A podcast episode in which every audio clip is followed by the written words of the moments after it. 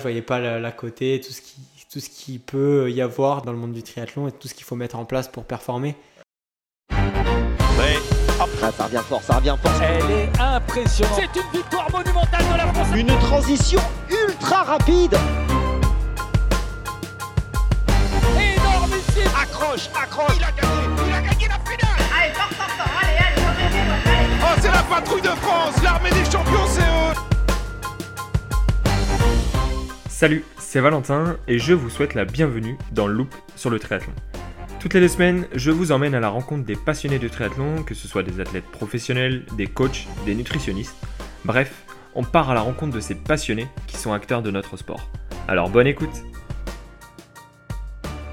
Avant de commencer cet épisode, je souhaitais vous parler de mon partenaire Zogs.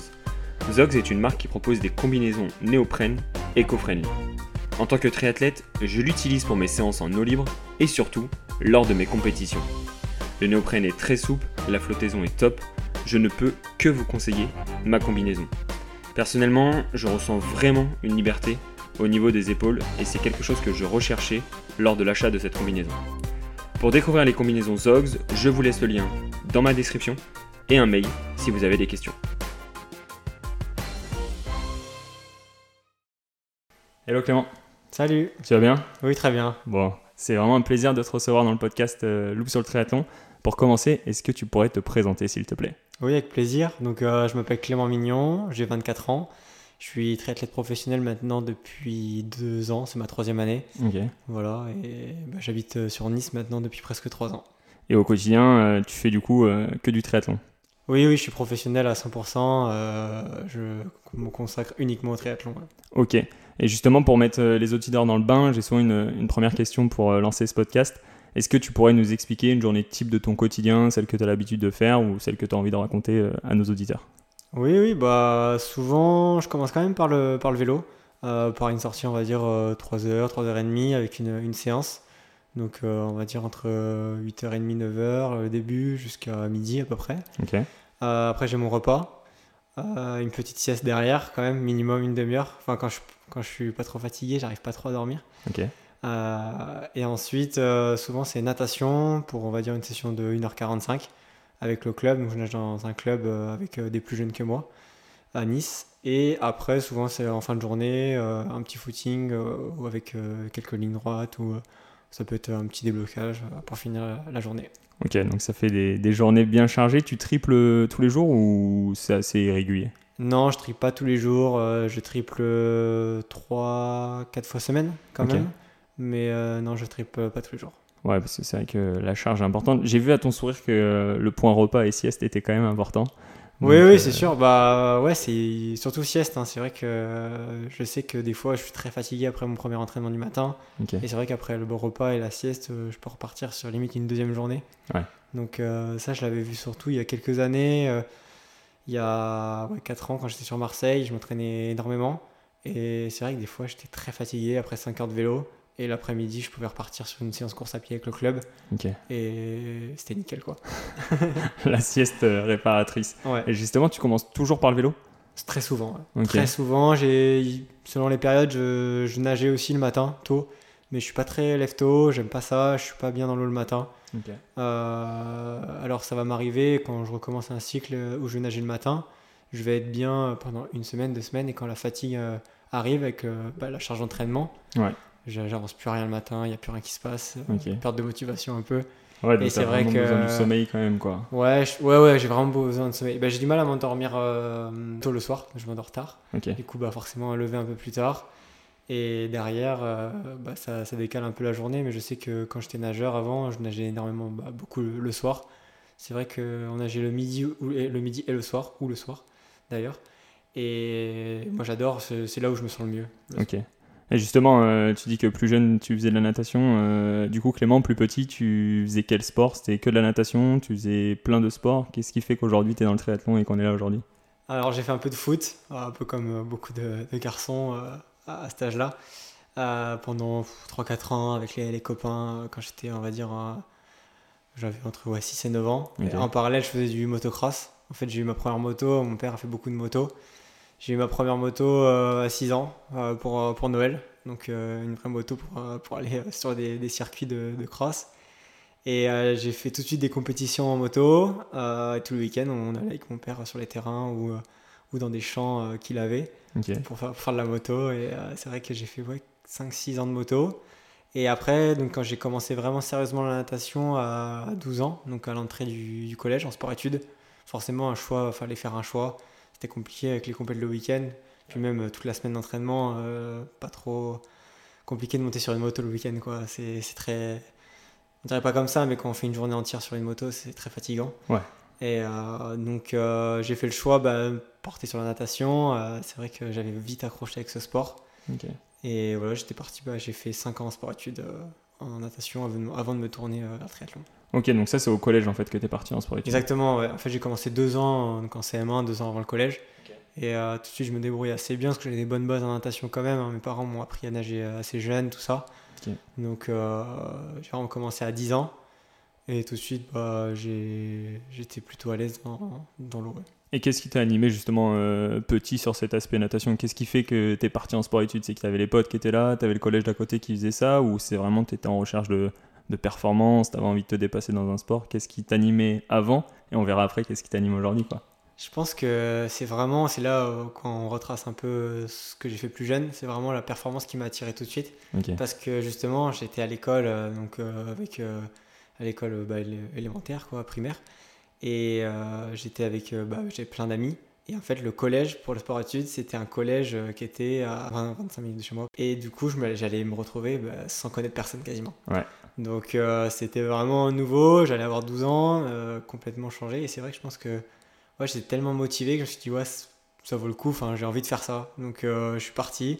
C'est vrai que c'est là que ça a coupé un peu le lien avec mes, mes amis d'enfance, on va dire. Enfin, de très petite enfance. Et tout de suite, euh, je connais quand même une personne, euh, un, de mes, un, de mes, meilleurs amis, qui est encore un de mes meilleurs amis aujourd'hui, qui a commencé comme moi à 10 ans et euh, on, on a nagé ensemble euh, pendant des années. Quoi.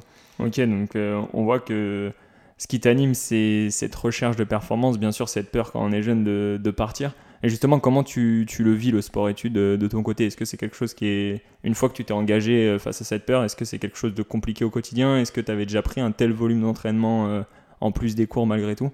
Comment tu le subis ça? Ouais, bah, le volume d'entraînement, en fait, je le faisais déjà quasiment avant. C'est vrai que très tôt, vu que je me débrouillais bien, à 10 ans, je nageais déjà avec des personnes qui avaient 14, 15, 16 ans.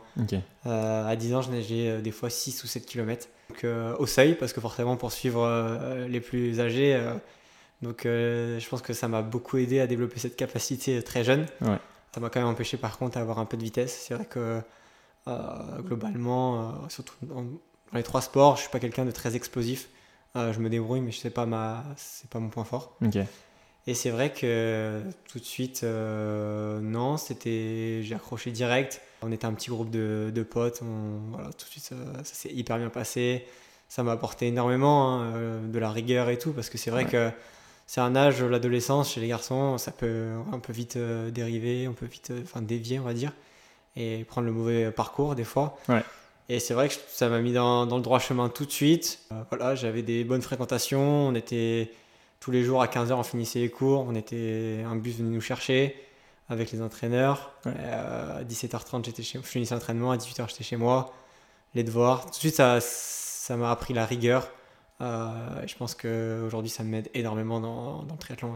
Ouais. justement, c'est quelque chose de me demander. C'est aujourd'hui, quel est l'impact sur ta vie? C'est la rigueur, mais il y a quoi? Il y a l'organisation, le dépassement de soi aussi, que tu as peut-être euh, déjà vécu jeune? Ouais, l'organisation aussi. Parce que c'est vrai qu'un quand on a 12 ans, euh, bah, il y avait quand même mes parents derrière moi, mais c'est vrai que c'est pas évident de gérer nager tous les jours après une journée de cours. Quand on passe de, de du CM2 à la 6e, il y a déjà un changement.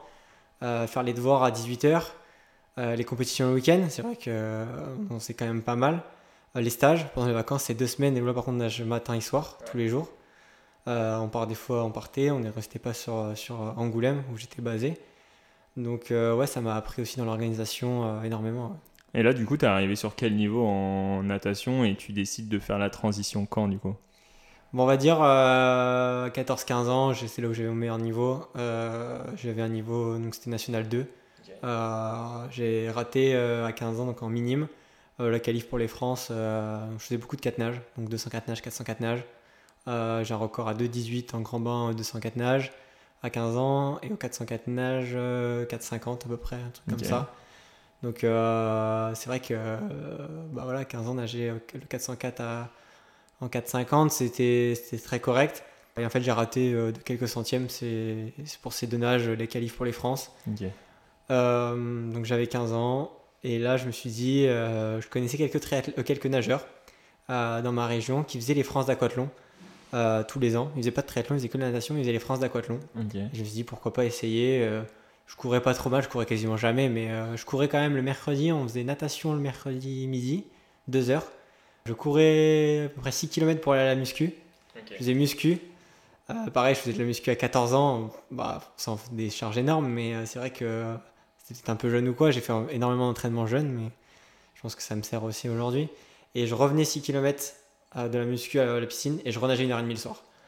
Et j'étais levé à 6h30 le matin pour aller à l'école. Donc euh, ça c'était en milieu de semaine. Donc c'est vrai que c'est vrai que c'était ouais, mais c'était c'était plaisant et je pense que ça m'a énormément servi. Et puis c'était du plaisir, c'était du plaisir. Enfin moi j'allais pas, j'allais vraiment, euh, j'étais motivé quoi. J'étais motivé à faire ça et ça me dérangeait pas je m'avançais le mercredi, le mardi soir pour faire mes devoirs, pour le jeudi déjà. Comme ça, le mercredi après, c'était que du sport. Et je savais que le soir, quand je rentrais à 21h chez moi, j'avais juste à manger, dormir et dormir. C'était jeudi, et qu'est-ce qui fait qu'au bout d'un moment, tu n'avais plus envie de compter les carreaux et que tu avais envie de changer de sport? Bah, du coup, c'est France d'Aquathlon. Je me suis dit pourquoi pas tenter? Euh, sans, c'était même pas dans l'optique de mettre tout de suite au triathlon. Hein. Euh, j'en avais fait quelques-uns parce que bah, mon père euh, vient du, du, cyclisme aussi. Donc euh, il m'emmenait des fois voir des triathlons et tout. Donc j'en avais fait plus jeune, des petits, euh, un ou deux on va dire quand j'étais euh, benjamin. Et forcément en natation, ça faisait, je faisais des écarts énormes parce que quand, on est nageur, ça, ça aide beaucoup. le vélo, bah, j'en sais jamais, du coup un peu, un peu difficile. Et la course à pied, ça allait. Et donc c'est France Aquathlon, donc je contacte l'entraîneur qui a été mon entraîneur pendant 8 ans, Valentin Deschamps, donc au club d'Angoulême. Je lui dis, ouais, il y a les qualifs dans 10 jours, je crois. Qualifs d'aquathlon dans 10 jours. Euh, j'aimerais bien essayer. Euh, voilà, qu'est-ce que tu en penses? Donc il me dit, bah viens à la piste, pas de souci. Euh, on va voir ça. Donc je fais une séance piste, donc c'était ma première séance, et je fais 10 fois 400. donc mon entraîneur en fait s'entraînait avec bah, un autre athlète, Benjamin Zornotti, donc un Tahitien, qui était à l'époque à Angoulême, en fait, je le connais depuis que je suis assez jeune, parce qu'il faisait des études d'ingénieur à Angoulême. Donc il s'entraînait avec mon coach. Et euh, donc c'était 10 fois 400 et moi j'étais derrière euh, on essayait de les suivre. Euh, J'avais fait une 18 ou une 19 de moyenne sur le 10 fois 400. donc c'était ma première vraie séance à pied et en plus sur piste. J'ai fini mort, des courbatures. et donc après j'ai récupéré jusqu'à la course tranquillement. Je, nageais beaucoup forcément à, cette époque. Et je nageais avec les nageurs qui allaient aux France et de natation. Et du coup, ouais, j'ai fait la course et ça s'est hyper bien passé. J'avais fini deuxième. Donc, euh, juste derrière, à l'époque, c'était bah, Arthur Berland, qui était euh, l'un des meilleurs Français euh, chez les jeunes. J'étais super bien sorti de l'eau et après, la course à pied, c'était plutôt pas mal. Donc, qualif aux France et bah, les, France deux semaines encore après. Donc, j'avais refait une séance piste avec des 200, c'était un peu plus facile déjà. Mais pareil, je fais ça quelques jours avant la course et j'ai eu des courbatures jusqu'à la course parce que mon corps n'était pas habitué, c'était une catastrophe.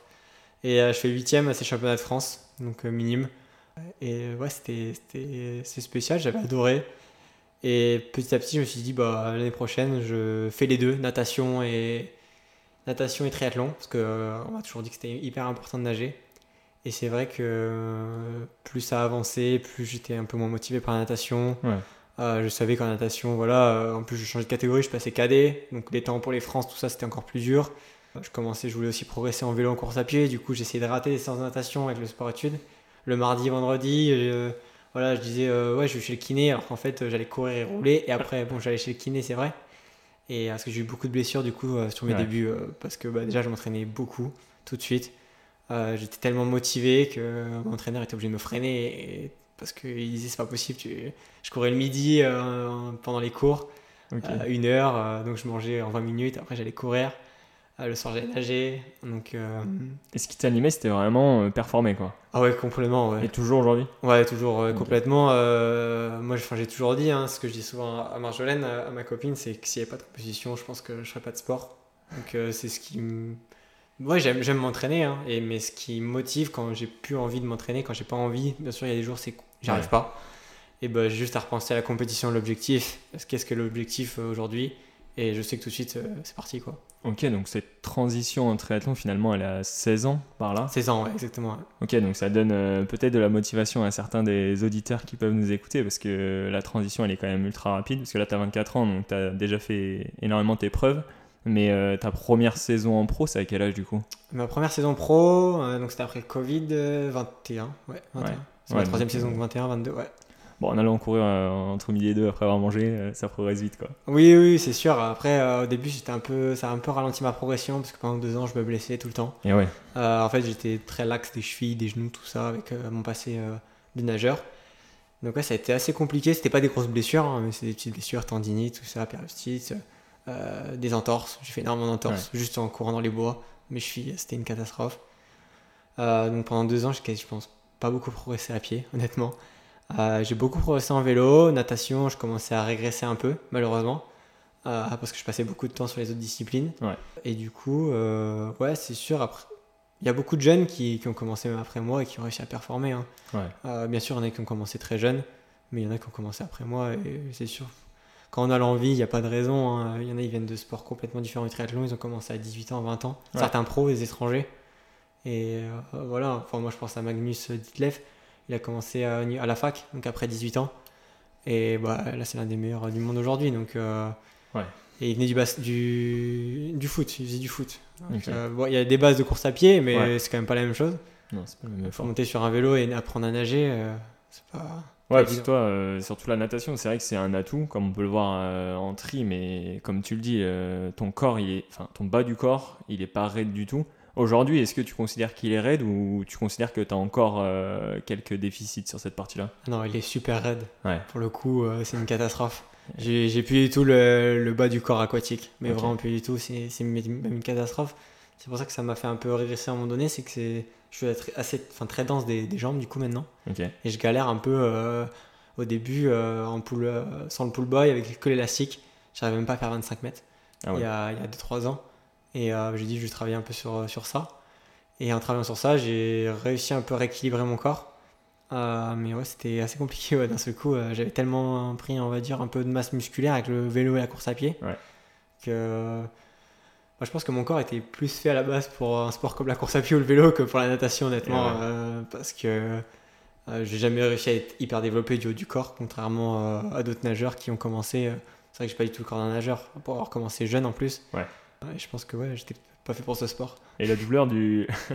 pas fait pour ce sport, j'imagine. Et la douleur du, du vélo, euh, c'est quand même une douleur qui est, je trouve, assez particulière à, assimiler.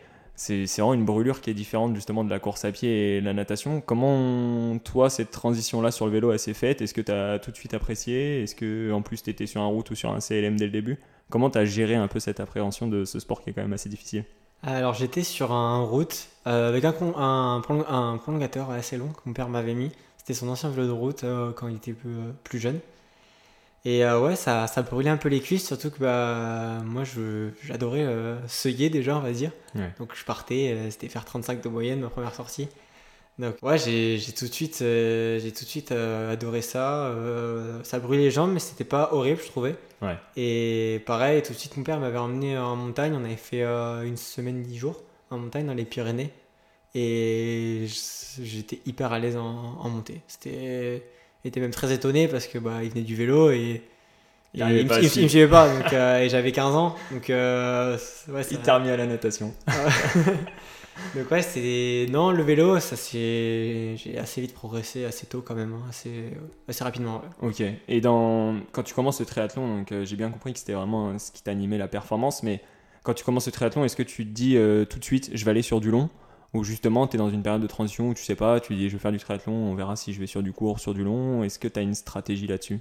Bah moi c'était de faire du court, forcément euh, un peu de court parce que bah pour moi je voyais voilà les JO, les voilà, à l'époque, bah, c'était Vincent Louis, tout ça, déjà, qui était jeune, hein, mais euh, qui est déjà performé. Et euh, non, je voulais faire du court, passer les années, les années jeunes. Mon coach euh, me l'avait dit, en plus, c'était hyper important hein, de faire les années jeunes, tout ça, pas, pas brûler d'étapes. Et, mais il m'a dit, je pense, deuxième ou troisième entraînement de vélo avec lui, il m'a dit, tu finiras sur du long, c'est obligé. on prendra le temps, mais tu finiras sur du long, c'est sûr. je sais pas, j'avais cette capacité de résistance déjà sur le vélo par exemple. Au final, donc j'ai fait mes années jeunes, cadet, junior. au fur et à mesure des années, j'ai énormément progressé. en junior, je fais 5 au championnat de France avec le meilleur temps à pied. Je rate le premier pack à, la sortie de l'eau au niveau de la transition. Et si j'avais eu ce pack, bah, forcément, là, j'aurais pu peut-être gagner ce jour-là. Mais bon, c'est avec des si, c'est facile.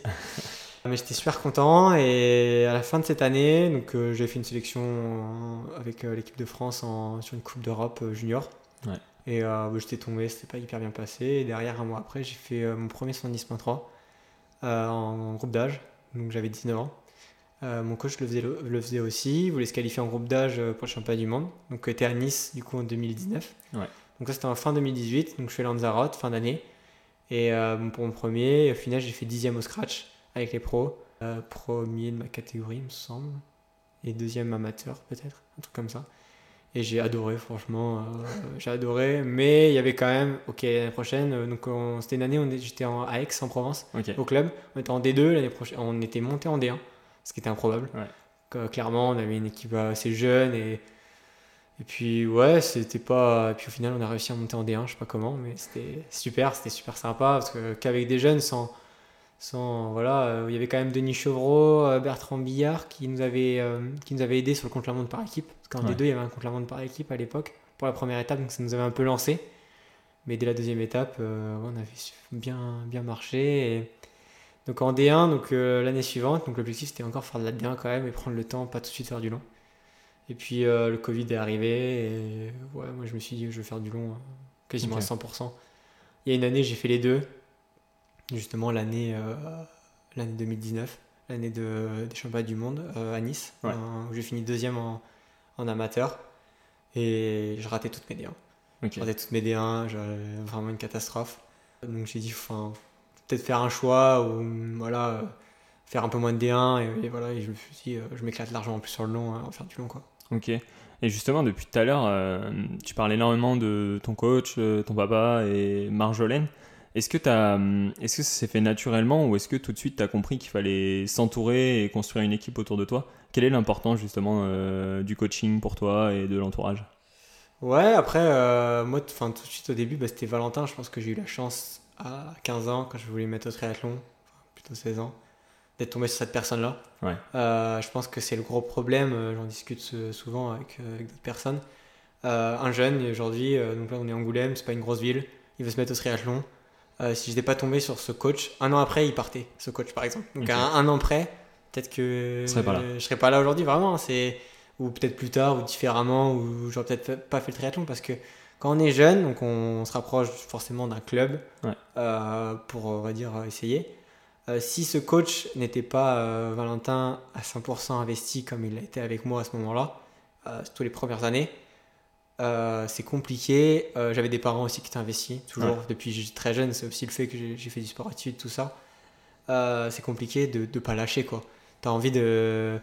Enfin, si t'as pas cette source de motivation cette, cette, et cette aide à côté, le, gamin, et tu lâches. Tu lâches, tu vas plus forcément aux entraînements. Enfin, moi, je, je l'ai vu en sport études, il y avait des parents qui étaient beaucoup moins investis que les miens. Et euh, mes copains avaient euh, des parents aussi qui étaient très investis. Et euh, ça, on a vu la différence sur les performances, tout ça, et très jeune déjà.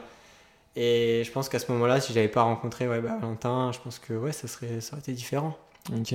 Ouais, bah, c'est vrai que c'est assez intéressant quand on voit, quand je reçois différents athlètes, il y a le préparateur mental, parfois il y en a, ils ont un nutritionniste, coach sportif, coach de natation on voit que certains sont très bien entourés et du coup ça a son impact. Mais du coup, euh, comme tu dis, tu en es conscient et, c'est une chance. Mais c'était pour voir si c'était volontaire ou c'est des faits de vie qu'on réalisait ça. Quoi. Ouais, ouais, bah pour revenir à ça, euh, parce que j'ai pas répondu complètement à ta question. C'est vrai qu'on euh, peut. Donc moi j'étais bien entouré, donc j'avais ce coach qui m'a lancé.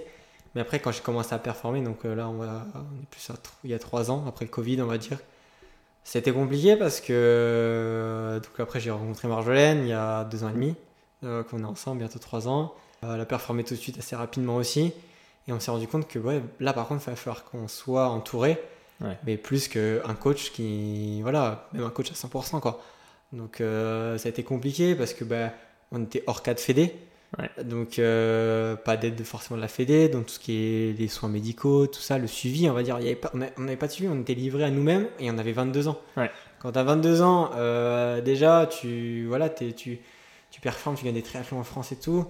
Euh, un peu à l'étranger, comme Marjolaine a gagné le Portugal le 110.3 à la 21, même, ouais, c'était une semaine de ses 22 ans. ouais, c'est compliqué de, de, déjà s'en rendre compte, de, et aussi de se dire bah oui mais il va falloir être entouré et on commence tout juste à être on va dire bien entouré et essayer de enfin d'avoir une équipe on va dire. Euh, honnêtement aussi on avait beaucoup bougé entre temps euh, maintenant on est stable à fixe à Nice. Euh, c'est aussi ça hein, c'est pour créer une équipe on va dire faut aussi être un peu plus fixe. Voilà après nous dans notre début de carrière on a rencontré plein de gens qui ont voulu nous aider forcément. Mais il y en a qui ont eu des intentions un peu malhonnêtes ou quoi ça, bien sûr après c'est des erreurs c'est des de parcours, c'est comme ça. Euh, je pense que c'est comme ça qu'on apprend aussi. on va dire, dans les deux dernières années, on a énormément appris. Sur tous les points, euh, soit sportivement et on va dire les à côté du triathlon. Euh, voilà, le triathlon, c'est pas juste nager, faire du vélo et courir hein, à, ce niveau-là. c'est bien plus que ça. Et je pense que il y a trois ans, avant que je, je sois pro, je m'attendais pas à ça. Ok. Ouais, je m'attendais pas à ça. Pour moi, c'était et c'était voilà, bah, juste nager, euh, courir euh, tous les jours. Quoi. Ouais, tu voyais pas la côté. Quoi. Euh, voilà, je voyais pas la, côté, tout ce qui, tout ce qui peut y avoir dans, dans, dans le monde du triathlon et tout ce qu'il faut mettre en place pour performer. Il y a aussi le niveau qui a augmenté. Donc déjà, il y a 5 ans, c'était pas forcément ce qui se fait aujourd'hui. Donc déjà, il y a... c'est sûr qu'on pouvait pas, enfin, je pouvais pas m'en rendre compte quand j'étais même pas dans le milieu. Ouais. Et ouais, c'est pas évident. Ok. Ouais, c'est sûr que je pense que quand les résultats arrivent, ça doit être assez complexe à gérer, comme tu dis. En plus, vous êtes jeune. Donc euh, c'est toute une gestion globale. En plus, vous êtes en couple, vous performez tous les deux. Donc euh, c'est vrai que c'est assez intéressant, mais au moins ça fait évoluer quoi. Ouais, c'est sûr. Bah faut pour revenir un peu à ça. Il y a trois ans, je pensais pas que tout ça, ça les à côté du triathlon euh, seraient comme ça. Ok. Mais par exemple aussi, je pensais pas qu'on pouvait gagner aussi peu, honnêtement, en triathlon. Enfin, je pensais que si, si il y a trois ans, on m'avait dit dans trois ans tu fais ces résultats, euh, pour moi, c'était sûr que je vivais du triathlon à 100%. Aujourd'hui, je peux pas dire que je vis du triathlon à 100% et moi, pareil. On vivote, bien sûr, on gagne des primes, des choses comme ça, mais il n'y a rien de stable. Il n'y a pas d'entrée d'argent tous les mois, euh, il n'y a pas de salaire, il n'y a pas de choses comme ça. Euh, aujourd'hui, et c'est notre prochain, on va dire, notre prochaine étape pour nous deux, c'est vraiment de, faire ça, quoi. De, réussir à avoir des entrées d'argent fixes, des, plus de sponsors aussi pour être un peu plus serein quoi. Et je pense que c'est aussi la raison pour laquelle l'année dernière j'ai fait euh, j'ai fait euh, ce calendrier très chargé. Ouais justement on va y revenir. Ça, ça va être assez intéressant parce que je me, je me demandais surtout euh, finalement comme tu dis maintenant vous êtes un peu plus fixe mais si je dis pas de bêtises tu pars souvent en, stage à la Réunion quand ici en France il fait un petit peu moins beau donc assez malin. Ça pourquoi tu l'intègres dans ta préparation et quel impact ça peut avoir? Bah, avant tout, euh, on va revenir au point de départ. Euh, Marjolaine habite à la ses parents habitent à La Réunion, elle a grandi à La Réunion pendant 10 ans. Euh, avant tout, Marjolaine voulait voir ses parents. Que, clairement, c'est pour voir ses parents parce qu'elle les voit pas souvent. c'est assez loin. Donc compliqué, comme pour eux, comme pour elle, de bouger assez souvent. Donc c'était avant tout pour ça. Donc voilà, bien sûr, après, il y a des bonnes conditions, il y a tout ce qu'il faut là-bas pour s'entraîner et pour performer dans la saison. Mais le vrai point de départ, c'était quand même parce qu'elle voulait voir ses parents. Ça aurait pu être complètement euh, ailleurs, quoi. Mais c'est vrai qu'il y a quand même des, super conditions et ouais, il y a beaucoup de choses à faire, il y a beaucoup de choses à exploiter euh, à La Réunion. Euh. Après, voilà, pareil, moi j'ai fait beaucoup d'erreurs. Hein. J'ai passé six mois la première année là-bas. je pense que je me suis bah, je fini blessé au bout de cinq mois. Je pense que je me suis cramé, par exemple. c'est des conditions qui sont assez dures, il fait chaud. il fait humide, on peut... Au niveau des, des, on va dire des, des retombées, des, après, c'est comparable à l'altitude. Hein. Euh, mais bon, pareil, il faut, faut, y aller progressivement, il faut pas trop en faire. Quoi. Ouais, c'est sûr. Donc, euh, ouais, c'est, c'est pas évident à gérer, mais c'est aussi ouais, intéressant d'y aller et, et, ça fait du bien ouais, quand même de couper euh, l'hiver par, par cette période. Ok, bon, en tout cas, c'est, c'est cool de voir l'impact que ça peut avoir. Et c'est vrai que comme l'altitude, faut le gérer, mais quand tu me dis 6 mois, c'est, ça fait des gros blocs. Quoi. Donc le corps, il doit, il doit subir. Ouais, c'est le problème, on perd beaucoup en eau, on transpire énormément, la récup euh, voilà, faut, faut essayer de se mettre au frais après les entraînements. Euh, tu t'entraînes que le matin. Tu es aussi un peu décalé parce que compliqué de s'endormir le soir. Les, donc tu dors beaucoup moins là-bas. Euh, et le matin, il faut que tu te lèves pour aller t'entraîner. Il fait trop chaud sinon. impossible de courir, on va dire, entre 11h, même avant, et 18h, 17h30. Impossible de courir. Donc, il faut s'organiser. nous, ce qu'on fait, bah, vélo le matin, assez tôt. On part vers 6h, 6h30. Après, on, donc on mange, deuxième déjeuner, petit déj. Après, on, on redéjeune. Des fois, moi, j'enchaînais à pied quand même. ça peut passer quand c'est pas très long. Et après, natation dans l'après-midi ou en fin de matinée. Et le soir, plutôt course à pied du coup. Ou alors des courses à pied le matin aussi. Ouais, très tôt. Ouais, la chaleur a son euh, impact. Ouais, bien sûr. Donc euh, voilà, le soir compliqué de s'endormir euh, avant 22h. Parce que bah, aussi il fait chaud, tout ça. Et, donc, et puis, ouais, c'est pas, pas évident. C'est pas le même rythme. En France, et... enfin qu'en métropole, parce que c'est la France. Et du coup, pas évident. Ok, bon, en tout cas, c'est super intéressant de voir ça. Et, justement, on parlait de, de ce calendrier l'année dernière un peu chargé.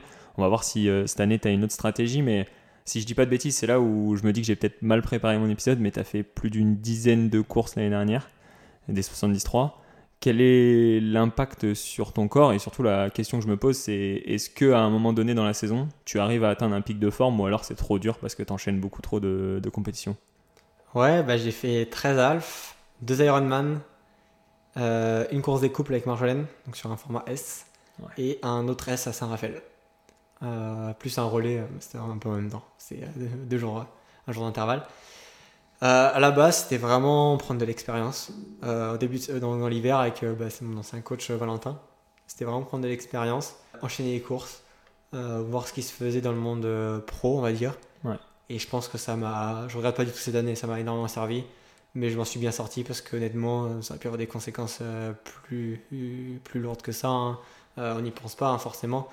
Mais euh, bah, je pense que la blessure de fin d'année que j'ai eue avant Hawaï, c'était juste ça, hein, c'était pas grand chose, mais j'ai eu de la chance, ouais. Et même euh, psychologiquement, euh, j'ai tenu. C'est pas donné à tout le monde. Je pense que j'étais tellement motivé, tellement. Ouais, j'avais tellement envie. Je pense que. Ouais, ça, ça, ça passait comme ça, quoi. Après, je m'entraînais pas. Ouais. Je m'entraînais quasiment pas, je récupérais. Avec les voyages, c'était très dur aussi à gérer. c'était ma première année, ouais, décalage et même l'organisation parce que. Ah bah, tu pars 3-4 jours avant la course, faut faire tes valises, tout ça, tu perds du temps d'entraînement. Après la course, bah, pendant 2 jours, je faisais quasiment rien, 3 jours. Et même des fois, pendant 5 jours, je faisais quasiment rien, ou juste un footing et une natation. Euh, et je faisais que récupérer. Et je faisais zéro bloc d'entraînement quasiment. L'année dernière, j'ai fait un bloc d'entraînement après ex, avant mon premier Ironman à Francfort. Donc j'ai fait 3 semaines d'entraînement de bloc. Et j'ai refait un mini bloc de même pas 2 semaines euh, avant Kona. Ouais, donc en fait, tu étais en récup à foutage tout le temps. C'est ça, exactement. J'ai quasiment pas fait de bloc. Euh, c'était, j'ai pas fait plus de 3 semaines de bloc l'année dernière, de suite. Donc c'est même pas un bloc, on appelle ça c'est un demi-bloc, je sais pas comment on peut appeler ça même. Hein. Mais c'était une super expérience et j'ai eu, je pense, ouais, pas de pic de forme justement. Aucun, tu penses euh, euh, Je pense, non. Ou alors je pas, si, pas contrôlé parce que par exemple à Gérardmer j'étais super bien. Ouais. Gérardmer comme ça alors que deux semaines avant je fais les mondes euh, ITU avec la Fédé. J'étais nul, clairement. Euh, derrière, je me repose un peu, je fais pas grand chose. Pourtant, entre les deux, entre les deux courses, il y avait deux semaines. Et j'étais super bien. Super bien. Euh, ce jour-là, c'était un championnat du monde. Ça, ça a été très très bien, je pense. Derrière, je fais. Voilà, après, j'ai fait aussi des erreurs. J'ai un peu poussé trop loin. Quand là, je fais Gérard Armé. Une semaine après, je fais Royan.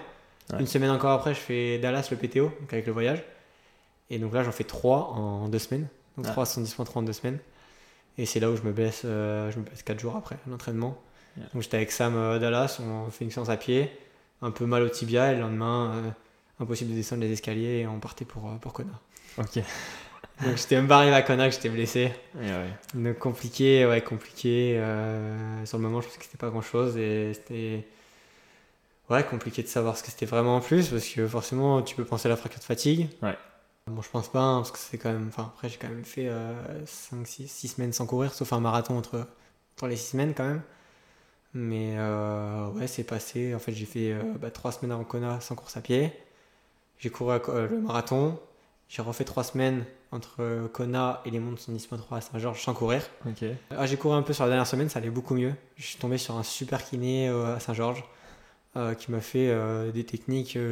donc, c'était des c'était de l'acupuncture, hein, une sorte avec des aiguilles, okay. branché avec des électrodes, et sur mon, donc sur mon tibia. Ça faisait très mal, mais ça a hyper bien marché. Ah et il m'a fait un peu de renforcement, des choses comme ça aussi. Et je pense que ça a aidé aussi. Je pense que j'avais besoin à ce moment-là peut-être de, de, ouais, de renforcer une petite partie. Euh, j'avais peut-être une faiblesse aussi. Hein, donc, euh, Et ouais, bah, j'ai pu courir plus mon 110-3. Euh, je fais un temps qui n'est pas pas si mauvais. Donc euh, je fais dixième après trois semaines après Kona où j'étais quand même bien fatigué. quoi. Ouais, J'imagine. Et justement, euh, quelles conséquences t'en tires? Parce que là, du coup, tu as, pris de l'expérience. Comment tu abordes cette nouvelle saison? Est-ce que euh, là, tu as des pics de forme qui sont bien définis? Après, je sais qu'il faut quand même aller chercher les slots pour les championnats du monde. Comment tu, tu gères cette saison-là avec un petit peu plus de recul, du coup, maintenant? Bah là, l'objectif, enfin, clairement, c'était après cette saison, je me suis dit, ok, l'année prochaine, je veux faire complètement différent. Et je veux créer des pics de forme. Je vais être en forme le jour J sur les, courses importantes. Donc, euh, le but, ouais, c'était c'était ouais, de, de, créer ces pics de forme. Donc euh, pour l'instant, après, j'ai fait l'Afrique du Sud en début de saison, je casse mon derrière tout de suite. Donc euh, voilà, ça commence mal. Derrière, donc je fais Cannes, très de Cannes. Euh, donc là, c'était un peu en prépa avant les, mon ITU. c'était plutôt bien passé, j'étais en pleine semaine d'entraînement, c'était cool. Et le but, ouais, c'était le premier objectif de la saison, les mondes ITU quand même. Ouais. Euh, bah nickel quoi, tout se passe nickel, sauf ma chute à T2 qui je pense vraiment me coupe les jambes pendant 10-12 km, j'étais vidé quoi. J'avais plus rien comme si c'était en, hypoglycémie. Euh, heureusement je me, je, me, je me refais bien après, euh, je finis bien, donc ça c'était le gros point positif. Mais voilà, je pense que j'ai eu du mal à gérer parce que je pense que j'étais vraiment bah, sur un pic de forme ce jour-là. Et derrière, bah, j'ai pas pensé que bah, après un pic de forme, souvent on n'est pas bien quoi. Et du coup, bah, j'ai on a été tenté par, euh, par faire euh, donc le, le challenge Samorin. Et c'était une mauvaise idée. Hein. Donc voilà, c'est encore de l'expérience. Encore, euh, voilà, hein. Quand c'est la première fois qu'on fait une saison où on veut faire des pics de forme, forcément on fait aussi des erreurs. Donc ouais, bah, là le deuxième objectif c'est la qualif pour Nice du coup, ce dimanche. Et après voilà, le deuxième gros gros objectif de la saison sera les à Nice si j'ai la qualif. Ok. Et justement, euh, parce que là, euh, tu as vraiment cette partie euh, pic de forme redescente, avec des objectifs du coup qui sont plus éloignés et tu fais des blocs de travail. Mais pour quelqu'un comme toi qui, comme tu le disais, adore la compétition, est-ce que c'est plus dur mentalement les, les, entraînements parce que la compétition est plus loin ou justement ça va? Ouais, c'est un, peu, un peu plus dur, hein. c'est différent. Après, je sais que j'aime quand même m'entraîner, mais c'est un peu plus dur parce que forcément, l'année dernière, je m'entraînais quasiment pas. Et j'étais déjà, je finissais une compétition, j'avais déjà la tête sur l'autre compétition, quoi. Et je sais que j'aimais ça, ça, ça, me tenait et j'adorais ça. Euh, là, c'est un peu plus compliqué, il faut repartir à l'entraînement, mais c'est bien parce qu'en fait, j'ai, dans ma tête, je me suis vraiment dit, essaye, essaye de progresser à chaque fois, quoi. C'est, c'est va à l'entraînement et va progresser, va passer des caps, c'est que comme ça. Euh, en enchaînant les compétitions, tu vas prendre de l'expérience, mais tu vas pas passer de cap. Et ça, je l'ai compris l'an passé, je pense qu'il y a un an et demi, j'avais pas le même discours. Et mm, ouais, ça, ça m'a fait, ça m'a fait évoluer et maintenant ouais, je vois un peu les choses différemment. Ok, et justement, si on fait un focus sur euh, ce pic de forme qui est attendu euh, dimanche sur le full à Nice, euh, j'avais une petite question, c'était sur la partie nutrition. Je sais que tu es avec 226 ERS. C'est quoi ton protocole sur une telle course, sur un full Tu prends combien de grammes par heure? Est-ce que tu prends ton gel avant la natation? Qu'est-ce que tu peux dire à nos auditeurs sur cette partie-là? Ouais, j'ai un gel à prendre avant la natation. Euh, ça, je fais ça depuis pas si longtemps que ça. Euh, ça me correspond bien. Je pense qu'il faut trouver son truc. Hein. Il y a des personnes qui n'aiment pas forcément. Moi, ça me correspond bien. Je prends entre 100 et 110 grammes par heure, à peu près. Donc, euh, pareil, ça demande un peu d'entraînement.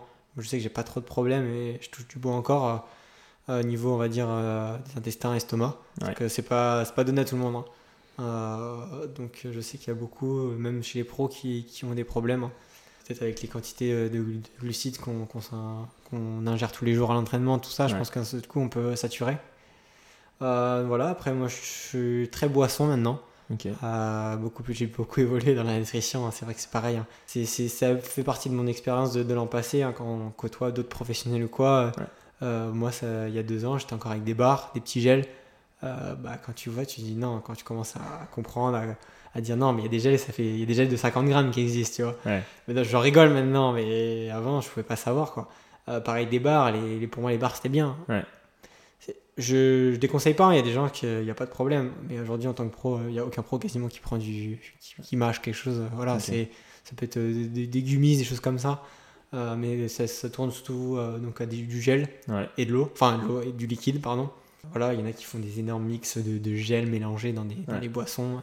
Il y en a dans des boissons, ils ont 400 grammes de, glucides et ils prennent par petit, euh, petit à petit, mélangé avec une, autre boisson, une gourde d'eau. Du coup, il y a plein de techniques possibles. Moi, je sais que donc, je prends donc, beaucoup en liquide, quelques gels quand même. voilà, c'est donc moi c'est en gel chez 226, donc mon, mon sponsor. depuis maintenant deux ans. J'utilise donc les Height Energy, Ouais. donc c'est gel de 50, c'est ce que je préfère, avec mon goût préféré fraise salée. Ah, moi aussi. c'est le meilleur. Franchement. Ah, ouais. Surtout en ce moment avec les, les températures, tout ça, parce que selon les saisons, il y a des gels qui passent plus ou moins bien. Ouais. Et, mais c'est vrai que fraise salée, il y en a beaucoup qui, qui l'aiment bien. Il est bon, hein. hein. Je sais pas, ouais. Et voilà, en boisson, j'utilisais la Sem 9. Euh, donc c'est une boisson qui est faite euh, pour les longues distances quand même, Ouais. avec euh, donc chargé 80 grammes de glucides. Je le mets dans un bidon, et je rajoute 20 grammes de glucides euh, avec de, de- de- des électrolytes, tout ça. C'est une Ok. autre boisson là qui s'appelle euh, donc il y a l'hydra zéro et Isotonique. Isotonique, euh, ouais, c'est ça. Je- J'utilise l'isotonique en plus. Donc il y a 20 Ok. grammes de sucre en plus, comme ça, ça fait un bidon à 100 grammes. Donc j'ai deux bidons à 100 grammes et un bidon d'eau. Et après, bah, je prends les ravitaillements forcément de, de l'orga. Ouais. Euh, donc bah, Ironman, ça peut être du Gatorade, par exemple. Et voilà, c'est comme ça que. Ouais, donc ça te fait quand même une belle partie nutrition avec pas mal de, de glucides à ingérer, quoi. Ouais, ouais, je pense que c'est hyper important, hydratation et nutrition, sur, euh, surtout sur l'Ironman. Ouais. Euh, mais même sur un Al, enfin aujourd'hui, euh, je pense que ça fait la différence ouais, quand on travaille dessus. Et justement, la nutrition, tu dis que c'est super important. Et, toi, tu manges quoi la veille d'une course? Est-ce que tu as un repas préféré ou alors ça dépend de ce qu'il y a autour de, de chez toi? Ouais, ouais, j'ai- je mange souvent euh, pizza. Euh, tiramisu, c'est un peu mon avec Marjolaine notre euh, notre repas fétiche entre guillemets. C'est pareil, c'est notre truc perso. C'est ouais, chaque triathlète a leur, leur Ouais. truc quoi, a leur truc. Ouais, on adore ça et et ouais, c'est c'est on fait le plein quoi avant avant la course quoi. C'est vrai qu'il y en a plein ils sont assez surpris. Même, même des pros, hein. des fois il y a des pros ils me disent ouais tu manges ça. Ça m'arrive même de prendre des pâtes en, en plus. De la pizza. Ouais, pâtes, pizza, tiramisu. ouais. C'est pas mal. Ouais, c'est pas mal. Mais je sais que, enfin, voilà, c'est. C'est, c'est, c'est mieux quand je prends que, que pâtes quand même. Euh, Ouais. Que pizza, pardon. Ok. C'est que je sais que j'ai bien mangé en amont de la, con- de la course et j'attends pas le dernier moment. C'est, euh, Ouais. vrai que des fois, ça, j'ai senti que je puisais un peu dans, dans la semaine d'entraînement. Et avant la course, et bah, si la veille de course j'ai aussi faim, entre guillemets, c'est que j'ai pas fait trop le, le stock. Ok. Et d'un point de vue euh, justement entraînement, ta dernière séance choc, c'est quand euh, à peu près par rapport euh, au full de dimanche? La dernière séance choc vraiment euh, a été faite le, ça a été fait le week-end dernier, donc j'en ai fait une vendredi. Ok. où j'ai fait la reco complète avec majorité à leur euh, course. Ok. Donc euh, avec euh, case de chrono, euh, tenue vélo, tout ça, enfin vraiment ma nutrition de course. Ok. Et le but, c'était vraiment surtout de tester la, la nutrition pour voir si tout allait bien. Donc ça fait un, un beau morceau hein, avec un enchaînement de course à pied de une demi-heure derrière Ouais. à leur course. Pareil en mettant euh, un peu de nutrition, on va dire euh, du début du marathon. Ouais. Et après, j'ai refait une séance côte là par exemple dimanche dernier, euh, deux fois 5 km en col. Voilà, c'est sur des pulses à peu près d'Ironman, mais en, Ouais. en montée, donc ça va pas forcément très vite, mais ça travaille un peu musculairement. Que c'était mes deux dernières grosses séances de, de la semaine dernière. Et après, là, cette semaine, c'était plutôt, et c'est encore le cas, euh, tranquille. On a juste Ouais. quoi, quelques rappels, mais c'est pas grand chose. Ok. Et justement, euh, quand tu vas chercher un slot comme ça, c'est un peu l'objectif. La stratégie, c'est quoi? C'est avant de partir. De toute façon, l'épisode il sortira après euh, la course. Mais euh, tu pars à l'attaque, tu restes à la- sur la défensive. C'est c'est quoi tes stratégies, toi, euh, en général? Ou alors tu, tu vois au moment et t'avises en fonction de ce que les autres athlètes peuvent faire? Ouais, ça, c'est assez compliqué. Je me suis posé plusieurs fois la question et je suis, bon, je suis presque sûr de moi à 100% maintenant hein, parce que j'ai j'ai réfléchi à, à tout ça. Euh, surtout avec mon coach, mais on va refaire un, un appel euh, demain pour, euh, pour vraiment planifier ça correctement. Ouais. Euh, c'est c'est assez compliqué hein, parce que c'est sûr qu'il faut que sur le slot, mais j'ai quand même envie de gagner et de faire un, un bon temps, quelque chose de, de bien sur cette course. Donc euh, en faisant quelque chose de bien et un bon temps, des, des- voilà, euh, ça peut être risqué, Ouais. honnêtement. Euh, si je fais une défaillance, forcément, ça peut être très risqué. Donc là, pour l'instant, ce qu'on a décidé, c'est de partir sur, les, sur des bases un peu que j'ai qu'on a analysé après bah, justement cette race simulation que j'ai fait Ouais. la semaine dernière. Voilà, je sais que quasi, j'étais quasiment sur les bases du record de vélo l'année dernière de William à l'entraînement, sachant que j'étais gêné sur la prom, euh, les descentes bah, pas fermées, donc euh, un peu compliqué. Donc sous les parties roulantes et montantes, j'ai fait mieux. Euh, donc je vais partir sur ça pour l'instant. Si je fais ça et un bon marathon, je pense que je serai pas mal déjà. Je pense que je serai pas mal euh, si je fais voilà dans mes allures et je respecte mon plan. Je pense que je vais partir sur ça, respecter mon plan quoi, tout simplement.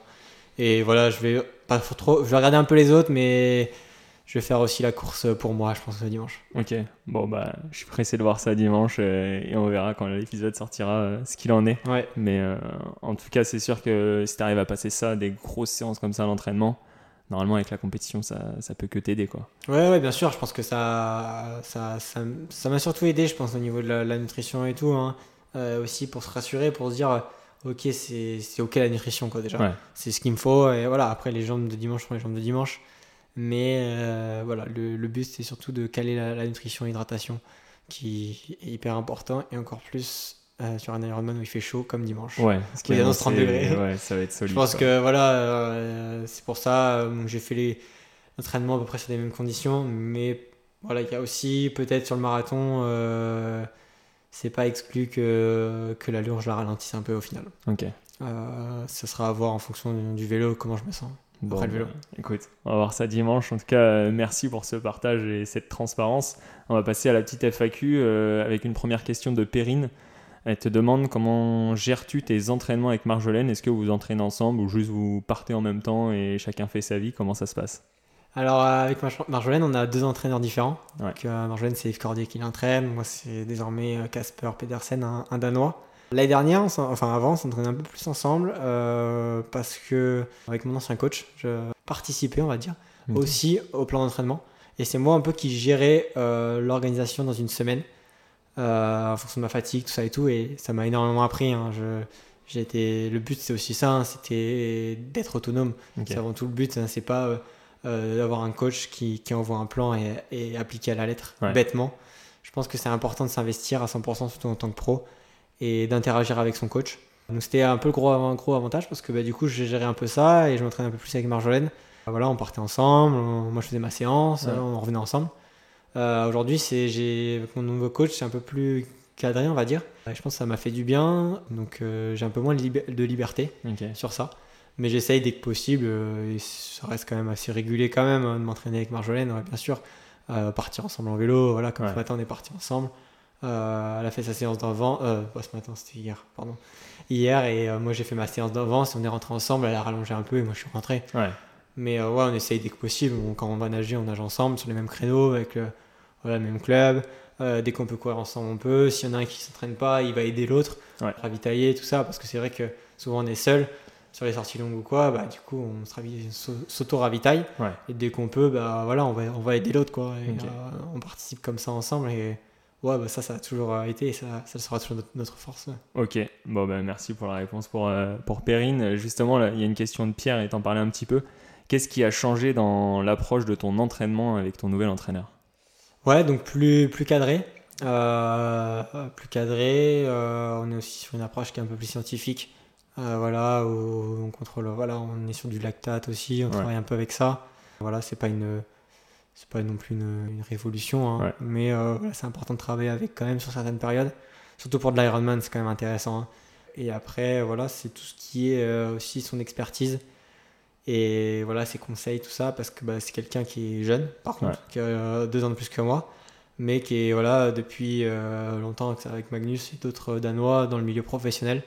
Et ça, c'est hyper important. Donc, euh, il nous aide aussi tout ce qui est sur l'aérodynamique, tout ça et tout, parce que voilà, c'est différentes mentalités. Hein. je pense qu'en France, on est moins rigoureux. voilà, des pays comme ça, la, Norvège, bon, on l'a vu avec les, les, les Norvégiens, Blumenfeld et Iden les Danois, tout ça, sont, sont, les Allemands sont très rigoureux dans, l'entraînement.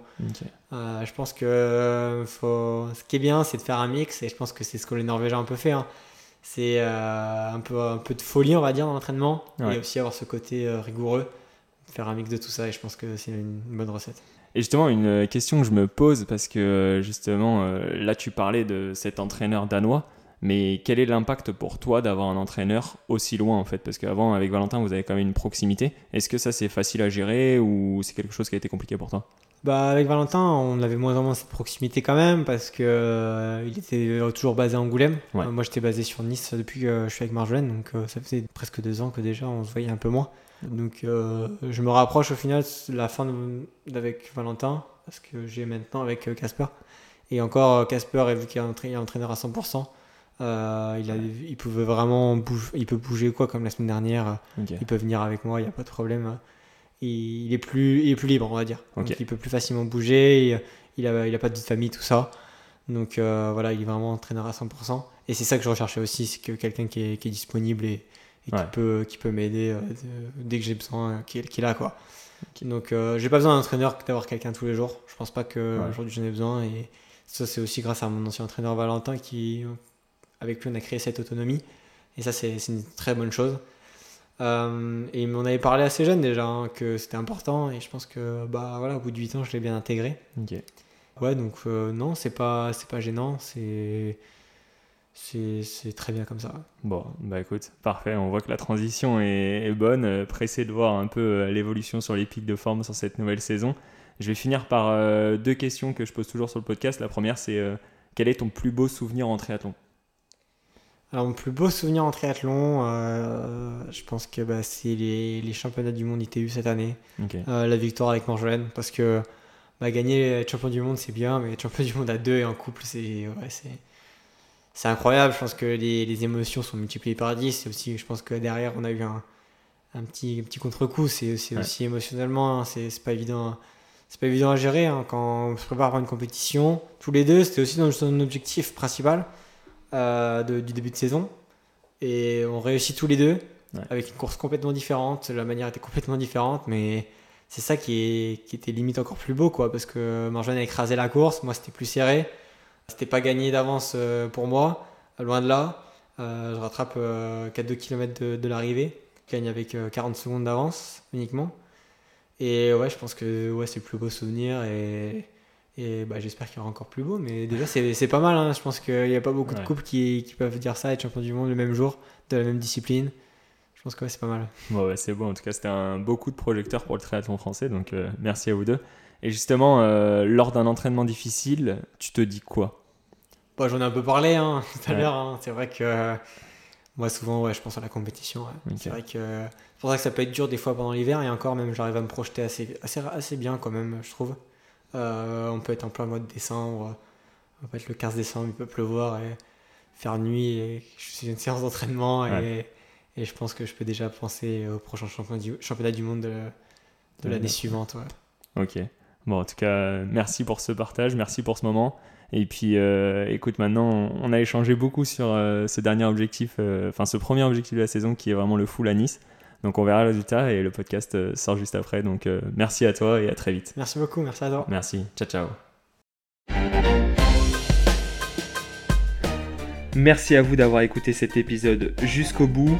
Pour continuer à faire évoluer le projet, je vous invite à me laisser un avis sur les différentes plateformes d'écoute. De plus, pour suivre l'actualité, je vous donne rendez-vous sur le compte Instagram Loop sur le triathlon. Et surtout, on se donne rendez-vous dans 15 jours. Alors merci à vous et à très vite. Ciao, ciao.